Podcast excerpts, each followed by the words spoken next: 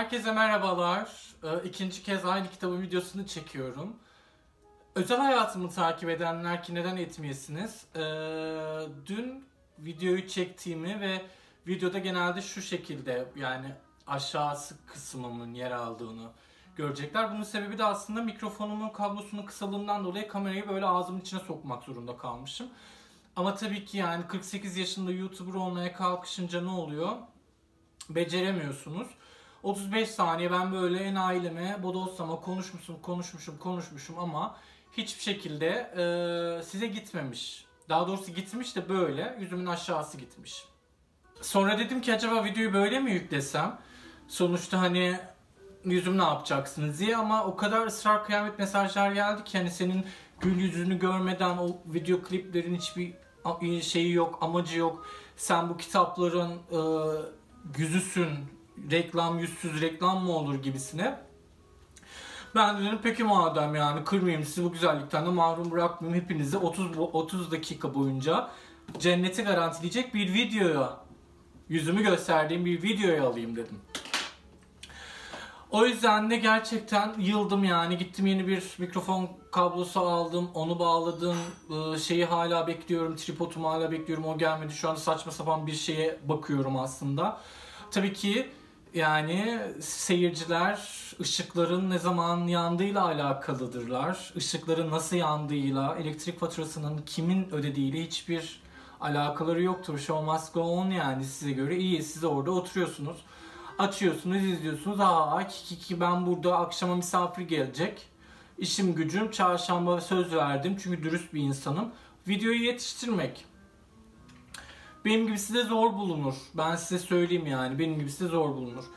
Ee, bir de açıkçası dün böyle kitabı bitirir bitirmez yani şöyle söyleyeyim gerçekten kitabı bitirdim ve 10 dakika sonra ekipmanımı kurup kitabı anlatmaya başlayınca e, sonra da izleyince çok mutlu olamadım açıkçası. Kitabın e, vermek istediği pek çok hissi aktaramadığını düşündüm. Yani he, çok beğendim, evet çok güzelmiş falan diye böyle sanki zorla reklam yapıyormuş gibi. Aslında hiç okumamış meğer hani öyle var yani ben bu kilo aldırıcı kremi aman çayı e, atıyorum 10 gündür kullanıyorum ve çok memnunum ama toplasan hala 30 kilosun nasıl memnun oluyorsun değil mi? Benim de durumum öyleymiş dün. Yani böyle en aileme anlatmışım. O yüzden bu da bir haksızlık olacak diye düşündüm kitaba. Çünkü 2019 yılını gömdüğüm kitaplarda çok fazla yazar haksızlık yaptığımı düşünen insanlar var.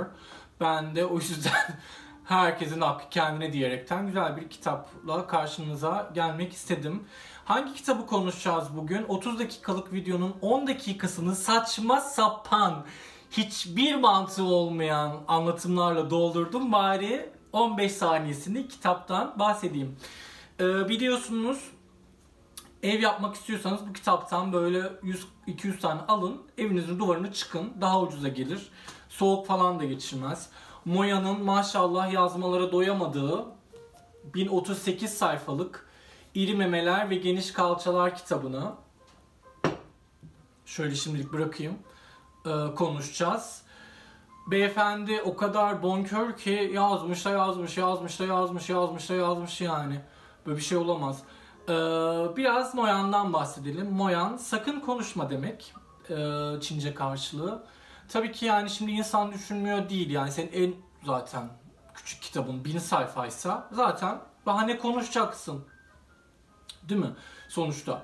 Yani yazıyorsun da yazıyorsun sonuçta yani düşüncelerini atıyorsun şeye ne denir ona kitabına. Daha ne konuşacaksın, daha ne anlatacaksın diyorsun ama bu 1038 sayfa öyle bir kuş gibi uçuyor ki diyorsun ki konuş kendinle çelişiyorsun. Öyle bir yazar biliyor musun? Çelişkilerin yazarı Moyan. Öyle de bir karakter.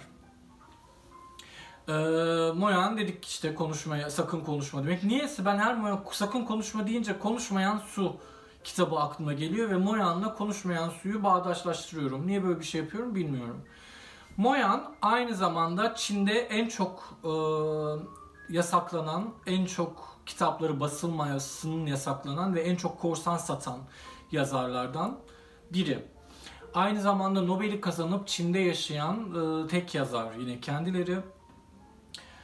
E, böyle bir karakter kendisi. Çünkü büyük ihtimalle biliyorsunuz Çin'de e, herhangi bir şekilde hükümetin hoşuna gitmeyen şeyler yazıldığı zaman direkt banlanıyorsunuz. Ne ülkeler vardı mı? Halbuki bizim ülkemiz hiç öyle değil valla. Özgürlükçü bir düşünce yapısı, kafası var. Yani keşke herkes Türkiye gibi olsa. Herkes Türkiye'yi kıskanıyor zira. Ee, Erdem Kurtuldu'nun çevirisi. Erdem Kurtuldu da çok güzel çevirmiş gerçekten kitabı. Ben çok memnun kaldım. Zaten çeviri konusunda ne kadar hassas olduğumu da bilenler biliyor. Erdem Bey aynı zamanda benim Erdem Bey pardon aynı zamanda benim bir arkadaşımın da arkadaşı. Ee, Ankara Üniversitesi e, Sinoloji bölümünden mezun kendisi. Ee, Çin'de de yüksek lisans yapmış yanlış hatırlamıyorsam ve çok özenli bir çeviriyle karşımızda. Ben çok beğendim. Çeviriyi de çok beğendim, yazıyı da çok beğendim. İsterseniz artık kitaba dönelim. Nobel ödüllü Moyan, Çin toplumunun tüm değerlerini alt üst eden kültür devrimi sırasında yaşananları 9 çocuklu bir ailenin başından geçenlerle yansıtıyor. Çocuklar doğdukları andan büyüyünceye kadar o süreçteki olaylardan her birinin dolaylı ya da dolaysız öznesi veya tanığı oluyorlar. Romanın en önemli kişilerinden biri de o çocukların annesi. Moyan kitabı nasıl yazdığını ve o anne karakteri nasıl oluşturduğunu şöyle aktarıyor. Romanı yazarken hiç çekinmeden annemin kişisel deneyimlerinden yararlandım. Ama kitaptaki annenin duygusal deneyimleri kurgusaldır ve Goimi, Kuzeydoğu bucağındaki pek çok annenin deneyimlerine dayanır. Kitabın girişinde bu kitabı annemin ruhuna adıyorum diyorum. Ama bu kitabı aslında dünya üzerindeki tüm annelere ithaf ediyorum. Tıp, tıpkı benim şu kibirli ve vahşi hırsımla o küçücük Gaomi Kuzeydoğu bucağını Çin'in ve dünyanın mikro, orga, mikro, mikrokozmosu olarak gördüğüm gibi. Kitap dediği gibi e, Gaomi Kuzeydoğu bucağından bir adım ileriye gitmiyor aslında. Tamamen oranın etrafında dönüyor. Kitabımız bizim e, 7 bölüm ve artı bir ekten oluşuyor. E, tefrika olarak yayınlamış başlarda Noyan Bey kitabını. Gazetede her hafta ya da her gün bölüm bölüm yayınlamış ve en sonda o birazdan okuyacağım detaylarla birlikte 8. bölümü, benim 8. bölüm dediğim kitapta ek olarak geçen son bölümle birlikte kitabımız tamamlanıyor.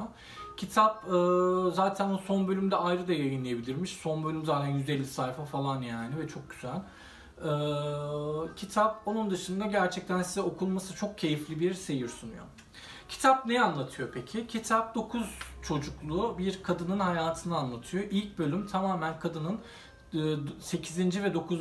çocukları olan ikizleri doğurmasına adanmış bir bölüm ve aynı zamanda da e, Japon şeytanlarının köye ilk baskın yaptığı zamanı anlatıyor.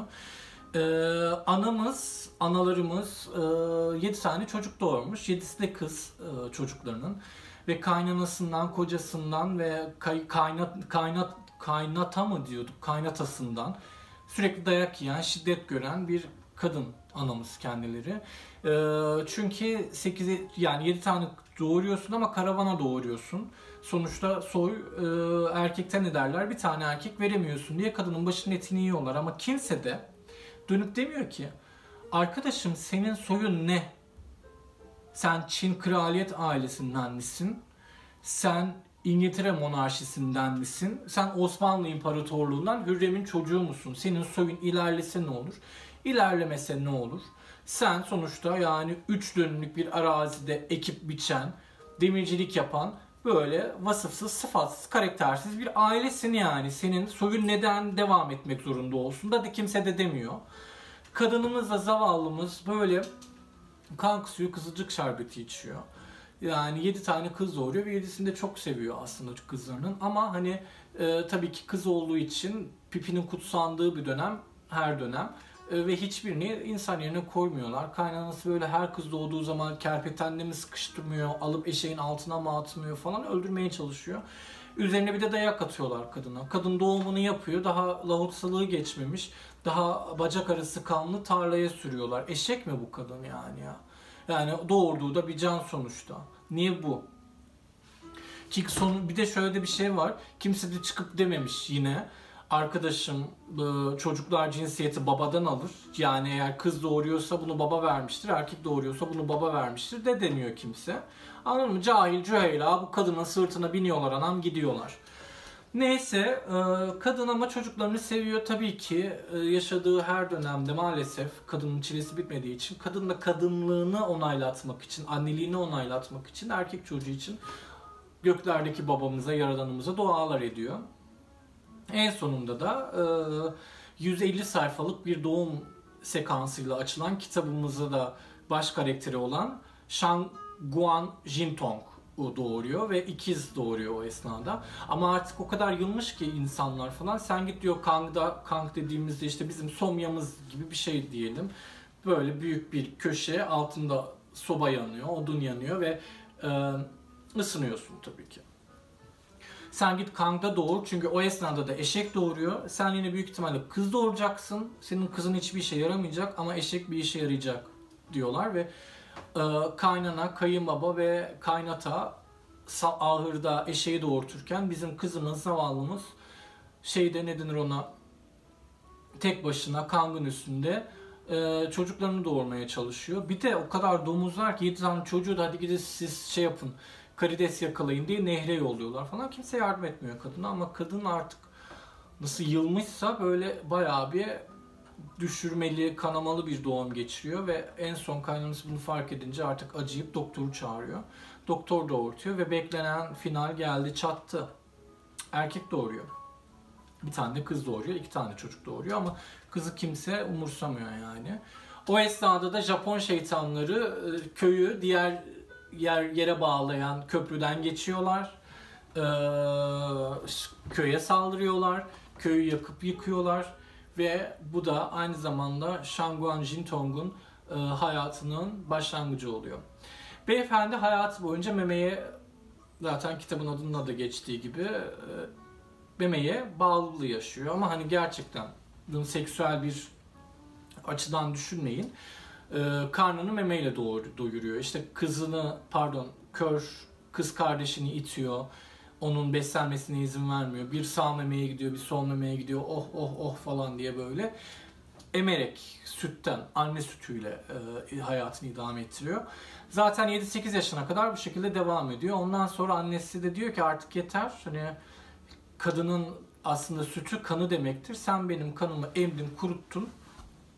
Tamam mı diyor yani. Yeter diyor bir deri bir kemik kaldım senin yüzünden diye bu çocuğu defalarca sonrası sütten kesmeye çalışıyor ama çocuk deliriyor yani böyle bir şey yok. Böyle bir çılgınlık yok yani. En son diyor ki artık annesi her seferinde acıyor tekrar sütünü veriyor. Diyor ki en son artık yeter sıtkım sıyrıldı bitiyor artık. Hani bundan sonra sana süt vermeyeceğim diyor. Adam gidiyor kendini nehre atıyor. Diyor ki yani hayatımda memeler olmayacaksa diyor ne işim var diyor. Ben ne anlamışım diyor bu şeyden diyor. Ben diyor en iyisi mi öleyim diyor. Kendini nehre atıyor. Anası böyle kendini parçalayarak koşuyor yollarda üstünü başını açıyor. Gel diyor memelerim sana feda olsun diyor. Alıyor tekrar beslemeye başlıyor. Sen bu çocuğun her verdiğini, istediğini verirsen bu çocuk tabii ki memeden de bıkmaz arkadaşım. Ben sana söyleyeyim. Ee, ve o dönemde de şimdi dediğim gibi 7 tane de abla var. Dolayısıyla burası da biraz Reşat Nuri Güntekin'in ölümsüz eseri Aşkı Memnu değil, Yaprak Dökümü Artık yaprak dökümünü kim yazdı hatırlamıyorum şu anda. Ee, ya dönüyor. Yedi kız olunca da ne oluyor? Aşk, ihtiras, neşe, kanter, gözyaşı hepsi oluyor. Ee, yazarın yani kitap arkasında da az önce okuduğum gibi gerçekten dolaylı ya da dolaysız yollarla bu aile o dönemin siyasetinin içine balıklama dalıyorlar şimdi. Ee, ne oluyor? 7 tane kız var. 7 kızın da hepsi asi politikanın yeni yeni oturmaya başladığı bir yerde de tek bir ideolojiden bahsedemeyeceğimize göre bunu da kitapta çok güzel bir şekilde anlatıyor aslında. Nehir 10 yıl yukarı akar, 10 yıl aşağı akar. Şimdi kız, kızları da işte hiçbir de annesini dinlemiyor. Herkes aşık olduğuna kaçıyor falan. İşte bir gün bir 10 yıl boyunca bir kızının tuttuğu Japonlar e, baş oluyor. Dolayısıyla ne oluyor? Bu aile Japon o şeyde o kız sayesinde yükseliyor ama bir 10 yıl sonra da diğer kızın tuttuğu Çin sosyoloji bilmem nesi yükseliyor. Ve bu sefer de ne oluyor? O kızın e, sayesinde yükseliyorlar. Ama bu se- aynı sebepten dolayı da diğer kızı ve kocası şey oluyor, vatan haini oluyor. E, bir yandan da buradan eziyet çekiyorlar. E, hepsi zaten tüm kızları doğuruyor, hiçbir çocuklarına bakmıyor. Hepsi annesine veriyor çocukları. E bu kadın zaten kime bakacak? Kör kız var, memesine yapışmış bir asalak var. E zaten küçücük çocukları var arkada. Bir de senin zaten demiş gidip evlenme. Sen gidip evleniyorsun. Bir de piçini çocuğa veriyor, anana veriyorsun. Yani böyle bir şey olabilir mi? Doğurmayacaksanız, ay, bakamayacaksanız doğurmayacaksınız. Bu işin matematiği budur yani. Siz zevkleneceksiniz diye ananız hayatının sonuna kadar eziyet çekmek zorunda değil. Tamam mı? Bir de hani ne kadar yükselseler bile aslında çok çok açlık çekiyor bu halk aynı zamanda bu değişim sürecinden geçerken. İnsanlar açlıktan ölüyorlar. Şöyle bir sahnesi var özellikle benim içimi çok burktu.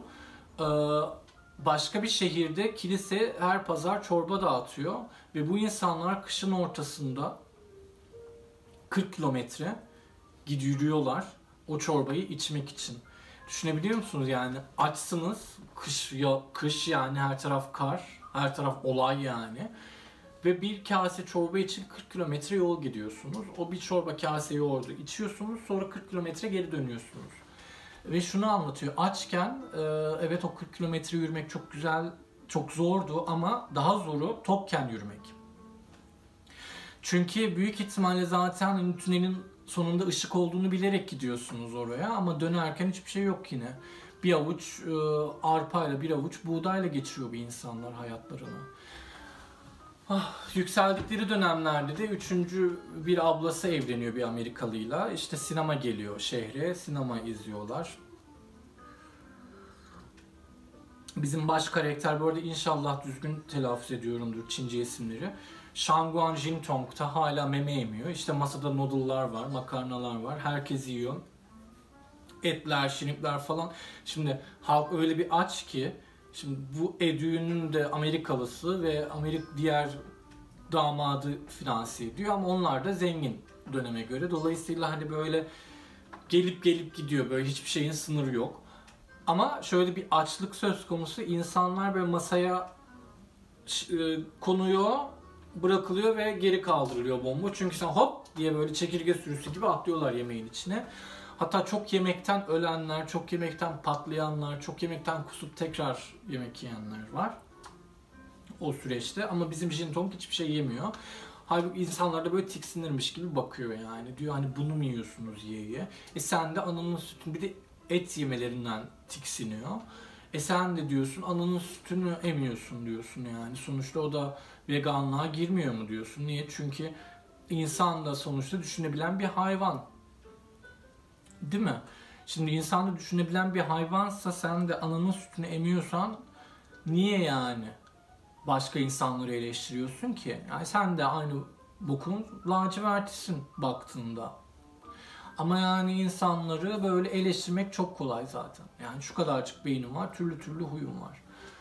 Neyse anam işte o arada da tekrar e, rüzgar tersini esiyor ve bu sefer de e, bu aile, bu Amerikalı abla Amerikalı kocası olan abla ve diğer abla falan böyle hallaç pamuğu gibi esir alınıyor falan.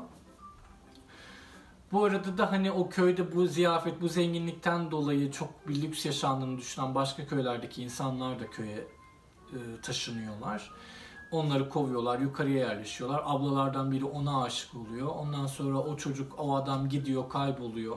Abla deliriyor, intihar ediyor. O adam dönünce diğer abla ona aşık oluyor. Bu arada zaten o diğer abla dediğimizde bu intihar eden ablanın kocasıyla evlenmiş.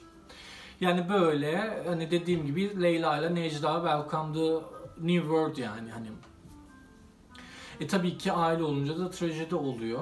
Jin Tong desen yani bir bok yaptığı da yok. Hani ve bu da çok güzel bir ironi aslında. Hani bu aileyi yükselten ve bu aileyi alçaltan o istenmeyen 7 tane kadın. 7 tane kız çocuğu. Ee, işte zenginliğin sebebi onlar, ee, politikanın değişmesinin sebebi onlar. Çok istenen, çok soyu devam ettirmek zorunda olan Jin Tong ise pısırığın teki. Yani anasının eteğinin altından çıkmayan, memesine yapışan bir bir çocuk. Ve hani sadece annesi de değil hayatı boyunca böyle yeni doğmuş insanların peşinde onun memesini emiyor, emiyor. Sevgilisi olunca onun memesini emiyor. Süt çıkartıyor falan. Böyle bir manyak bir adam Jinto. Anne desen anne sürekli böyle bir oda bir salon bir evde yaşayan gariban biri işte para kazanmak için kızının birini satıyor. Diğer kızını genel eve satıyor. Ki biliyorsunuz benim okuduğum herhangi bir kitapta seks işçiliğine vurgu yapılmıyorsa ben o kitabı beğenmiyorum. Yani hani açlık, nefes kokusu, ağız kokusu böyle gırla. Sonra ne oluyor tabii ki? Gün oluyor, devran dönüyor. Sosyalistler geliyor. Diyor ki hepimiz kardeşiz.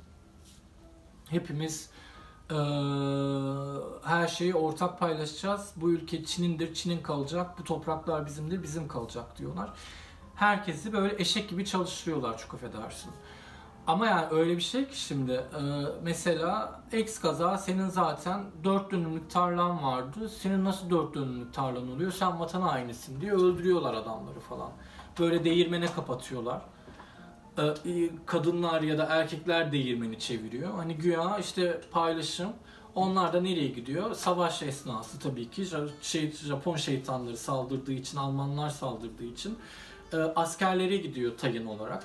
E bu insanlar neyle besleniyor diyorsunuz? Bu insanlar beslenmiyor.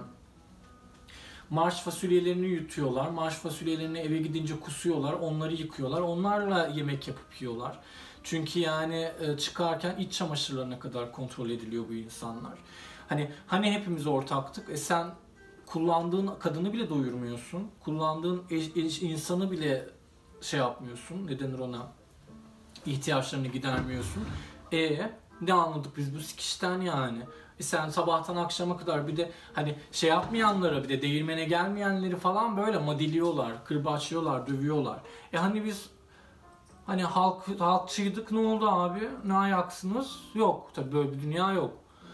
Neyse işte bir şey oluyor. Bu Jintong'un da aklına bakıyorlar herhalde. Boyuna posuna bakıyorlar. inanıyorlar. Erkek sanıyorlar. Askeri alıyorlar. Askerde de Jintong'a bir tane kadına aşık oluyor. Kadını işte illa beni koruyacaksın, illa beni koruyacaksın diye bu adamın başını yiyor. Sonra da bu adam bir türlü ereksiyon olamayınca kadın artık benim kısmetim böyle şuydu buydu falan diye intihar ediyor. Adamın kadının o donukluğundan bizimki erekte oluyor ve kadına tecavüz ediyor. Sonra bundan dolayı yakalanıyor ve 15 yıl boyunca e, kampa gönderiliyor. O 15 yıl boyunca kampta ne yaptığını hiç öğrenemiyoruz. Çünkü tekrar bir chapter açılıyor ve kamptan dönüşü oluyor. Kamptan dönüşünde de bir tane e, torunlarından biri az önce bahsettiğim kuşçu vardı ya onun oğlu böyle zenginleşmiş.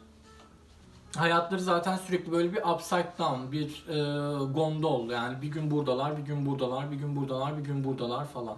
Yani sürekli böyle bir para alışverişi de oluyor, giriyor. Hatta bu arada anne de olmuyor. Anne hala garibim küçücük yerde, bok kokulu yerde bir avuç arpayla hayatını geçirmeye çalışıyor. Bir de üstüne üstüne böyle torunlarının çocuklarını falan da atıyorlar bu kadının üstüne. Böyle bir şey olabilir mi? Kadın yani doğduğundan beri rahat nefes alamıyor abicim. Ben size söyleyeyim. Neyse işte bu Jintong da zamanında okula gitmiş falan. Bunun sesini de beğenen bir Rusça öğretmeni varmış. O Rusça öğretmeni de e, Jintong'un kamptan çıktıktan sonra Dalan şehrinde, Dalan bucağının belediye başkanı olmuş.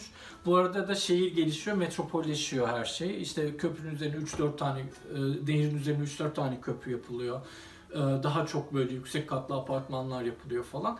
Bu adamı da kandırıyorlar. Diyorlar ki sen buraya gel diyorlar, bizimle çalış, biz sana para vereceğiz. Küçük dayıcım diyor. Jintong da inanıyor. Diyor ki yani sonuçta öyle de çalışacaktım böyle de çalışacağım. En azından torpille falan girmişim. Bana kim iş verecek zaten? Yarım akıllıyım diyor. Ee, iş veriyorlardı işte halkla ilişkiler. Anladınız mı ne demek olduğunu halkla ilişkiler müdürü yapıyorlar. Bu adamın diploması ne sen bu adam halkla ilişkiler müdürü yapıyorsun tamamen hani öğretmenine yaltaklık yapsın kredi alsın diye çünkü e, cennet bahçesi kuş bilmem neyi falan diye bir saçma sapan bir şey açıyorlar ve o kuşları satıyorlar. Etlerinden para kazanıyorlar falan ama hani şey böyle ne bileyim tavus kuşunu satıyorlar. Yani milyon dolarlık bir yatırım ama fos hiçbir şey yok. 3 tane papağan, 4 tane tavus kuşu. Hani kredi çekmeye çalışıyorlar ama hani bunu geri ödeyecekleri bir durumları da yok aslında. Neyse Jin Tong da bizim pısırık karaktersiz bir insan olduğu için diyor ki ben bunu yapamam diyor yani böyle bir şey olamaz diyor. Ben anlamın yanına geri dönüyorum diyor. Bu adam böyle iyice sıçıyorlar. Bu adamın da bir huyu var böyle korktuğu zaman, tedirgin olduğu zaman direkt altına işiyor. Ben diyor anamın evine gidiyorum. Anamın evinde diyor şişe satar yine yaşarım diyor. Anasının evine gidiyor şişe satmaya çalışıyor. Tek memeli yaşlı bir tane bir kadın buna aşık oluyor. Bu da tahrik oluyor. Memeleri zaten sevdiği için. Diyor hep iki tanesini görmüşüm. Tek bir tanesini göreyim. Bu kadınla beraber olmaya çalışıyor. Kadın böyle hani bu onu alıyor, giydiriyor falan filan. Ee, bunu böyle bir adam yerine koyuyor. Her gece kolye, her gece kolye ama bizimki pısırık pipisi kalkmıyor yani doğru düzgün. Üstündeki kıyafetleri dokunsan böyle toprak olacak, ezilip gidecek yani. Ne yapacaksın? Sen bunu aldın adam diye başına ne yapacaksın? Ondan sonracığıma bunu tabii ki yine böyle artık diyor ki Sıtkım sarılı ben seni bedavaya mı besliyorum diyor yani hani şeyi yapsam daha rahat olurdum sen bir tıraş havası defol git buradan diyor. Çocuğu kovuyor. Bizimki tabii ki yine korkudan altına sıçıyor, işiyor falan ama gurur sıfır, karakter sıfır yani. Hani istenilen erkeğe bakar mısın Allah aşkına? Daha pipisi kalkmıyor, sana ne soyunu devam ettirecek, kimle devam ettirecek, ne yapsın senin soyunu. Neyse ondan sonra buradan da naşlandığı zaman tekrar annesinin evine dönüyor. İşte o arada da annesi bir tane daha çocuğa bakıyor. Ee, birinin yine bir torunu falan. Ondan sonra böyle annesi değirmende çalışırken fasulyeleri yutuyor, geliyor kusuyor, onları pişiriyor, onları yiyor. Bu da çok pişman oluyor, çok üzülüyor, çok böyle vicdanı sızlıyor. Diyor ki hani gelmişim 50 yaşına annemin düşürdüğüm durumlara bak. Hani değil mi akarken, damlarken niye biriktirmedin anana bir ev alsaydın ama almıyor. Neyse yine gün oluyor, devran dönüyor, horoz gömüyor, horoz dönüyor, tavuk gömüyor. Ee, yine bu kadının baktığı iki tane torunu geliyor. Biri belediye başkanı oluyor, diğeri de bir bankacı oluyor. Bankacı olan da artık sonunda diyor ki sen diyor küçük dayı diyor hani bu hayatta diyor e, adını da deliye çıkartıyor bu bu arada. Çünkü artık sokakta meme meme diye herkese saldırırken. Çünkü başka bir suç işliyor o ara. Hani ya hapse girecek ya deliye çıkacak atı. Bu tabii ki diyor ki benim için kolay gideyim ona buna memeni göstereyim. Ona buna memenin sıkayım diyeyim. Adım deliye çıksın. Ondan sonra diyor ki ben senin diyor derdini anlıyorum diyor. Sen yoksulluktan böylesin. Yoksulluk değil, yoksunluktan böylesin. Toplasan diyor iki tane meme gördün diyor. İşte bir de keçi yapılıyorlar buna 20'li yaşlarındayken. Keçi bunu böyle eğitiyorlar keçiyi. Bu böyle süt emmek istediği zaman keçinin altına yatıyor. Onun sütünü emiyor falan. Sen diyor bu konuda expertsin diyor. Ben seni diyor meme başkanı yapacağım diyor. Adam da zengin böyle bir oda tutuyor. Her gün 10 tane 20 tane kadın geliyor açıyor memelerini. Bu memelerini elliyor dokunuyor bilmem ne bilmem ne derken. Sonunda diyor hani soğuyor bu işten. Ee, adam da diyor ki ben sana diyor ben senin diyor anladım diyor herkes diyor merakını yerine getirecek bir iş bulursa bir gün çalışmış olmaz diyor. Ben sana bir sütyencı dükkanı açacağım diyor. Bu adamla da sütyencı dükkanı açıyorlar ama gerçekten hani bu adam o memelere dokunmaktan, emmekten, özel ilgi alanından çok alıyor, yürüyor. Böyle bayağı bir tanınan bir sütyencı dükkanı oluyor. Ne alakaysa adam da diyor ki tamam her şey çok iyi. Senin zaten yarım aklın var. Sen bunları bok etmek için sana fırsat lazım. Ben bir yıl yurt dışına gidiyorum. Bir yıl sonra döneceğim. Burada da bir yıl boyunca da gittiği zaman da bizim Jintong böyle bir kadına aşık olmuyor aslında. Kadın bunu tava getiriyor, ağına düşürüyor, alıyor bu kadını. Bu kadınla evleniyor. Bu kadın da bir yıl boyunca ne yapıyor, ne ediyor? Bu zaten iç çamaşırı firmasını büyütüyor. Giyim firmasına da çeviriyor ve tüm Çin'de e, şey açıyor ne denir ona böyle meşhur bir marka oluyor ve çok da iyi kazanıyorlar. Bir gün işte televizyonuna çıkıyor, radyoya çıkıyor pardon. Konuşurken diyor işte benim kocam şöyledir, böyledir bilmem ne bilmem ne sıkıyor. Sonra eve dönünce de niyet belli, kocayı postalıyorlar falan. Tabii ki o arada dayak yerken bizim Jin yine ne yapıyor? Sıçıyor, işiyor ve yalvarıyor. Tekrar annesinin yanına dönüyor. Değişmeyen tek şey annesinin fakirliği aslında. Annesi hep aynı, hep fakir. Yani inanılmaz bir yoksulluk var. Ama tabii ki aynı zamanda halkı yükseltmeye çalışan e, kişiler de ne yapıyorlar? Zenginlik içinde yaşıyorlar. Halka bir avuç buğday alırken onlar bir avuç buğdayla kıçlarını falan yıkıyorlar. Yani böyle bir zenginlik. E, ondan sonra da kitabın 7. bölümüne geçiyoruz. 7. bölümünde de kitap tamamen annesine ayrılmış. Shin Chong'un ailesinin annesine ayrılmış ve yaşadığı hayatı ilk doğduğundan evlenene kadar, ilk Tong'u doğurana kadar ki süreci Ben bunu biraz daha açmak isterdim ama beni çok şaşırtmıştı bu bu chapter. O yüzden de çok fazla şey vermek istemiyorum. Ee, ne denir ona? Spoiler vermek istemiyorum. O yüzden de bunu çok fazla şey yapmayacağım size, anlatmayacağım. Ee, bir şey daha söyleyecektim. Onu unuttum. Aklıma gelince tekrar söylerim. Son bölümü de şimdi kitabı okurken tabii ki ne oluyor? Ee, ablaların öldüğünü, eniştelerin öldüğünü öğreniyoruz. Son bölümde de, e, eklenen bölümde de bu ölümleri bölüm bölüm işliyor. Ben o bölümü çok beğendim. Çünkü her karakterin ayrı bir hikayesi var. Ve e, beyefendi karakterleri gerçekten çok doldurabiliyor. Hani her karakter sizin aklınıza mıh gibi çakılıyor. Ve hepsinin evet ayrı bölüm olması. Tabii ki nasıl doğdu, nasıl büyüdüğünü anlatamıyorsun. Çünkü anlatsan 3000 sayfa olacak kitap. En azından diyor ölüme yürürkenki dönemlerini anlatayım diyor ve çok da iyi yapıyor.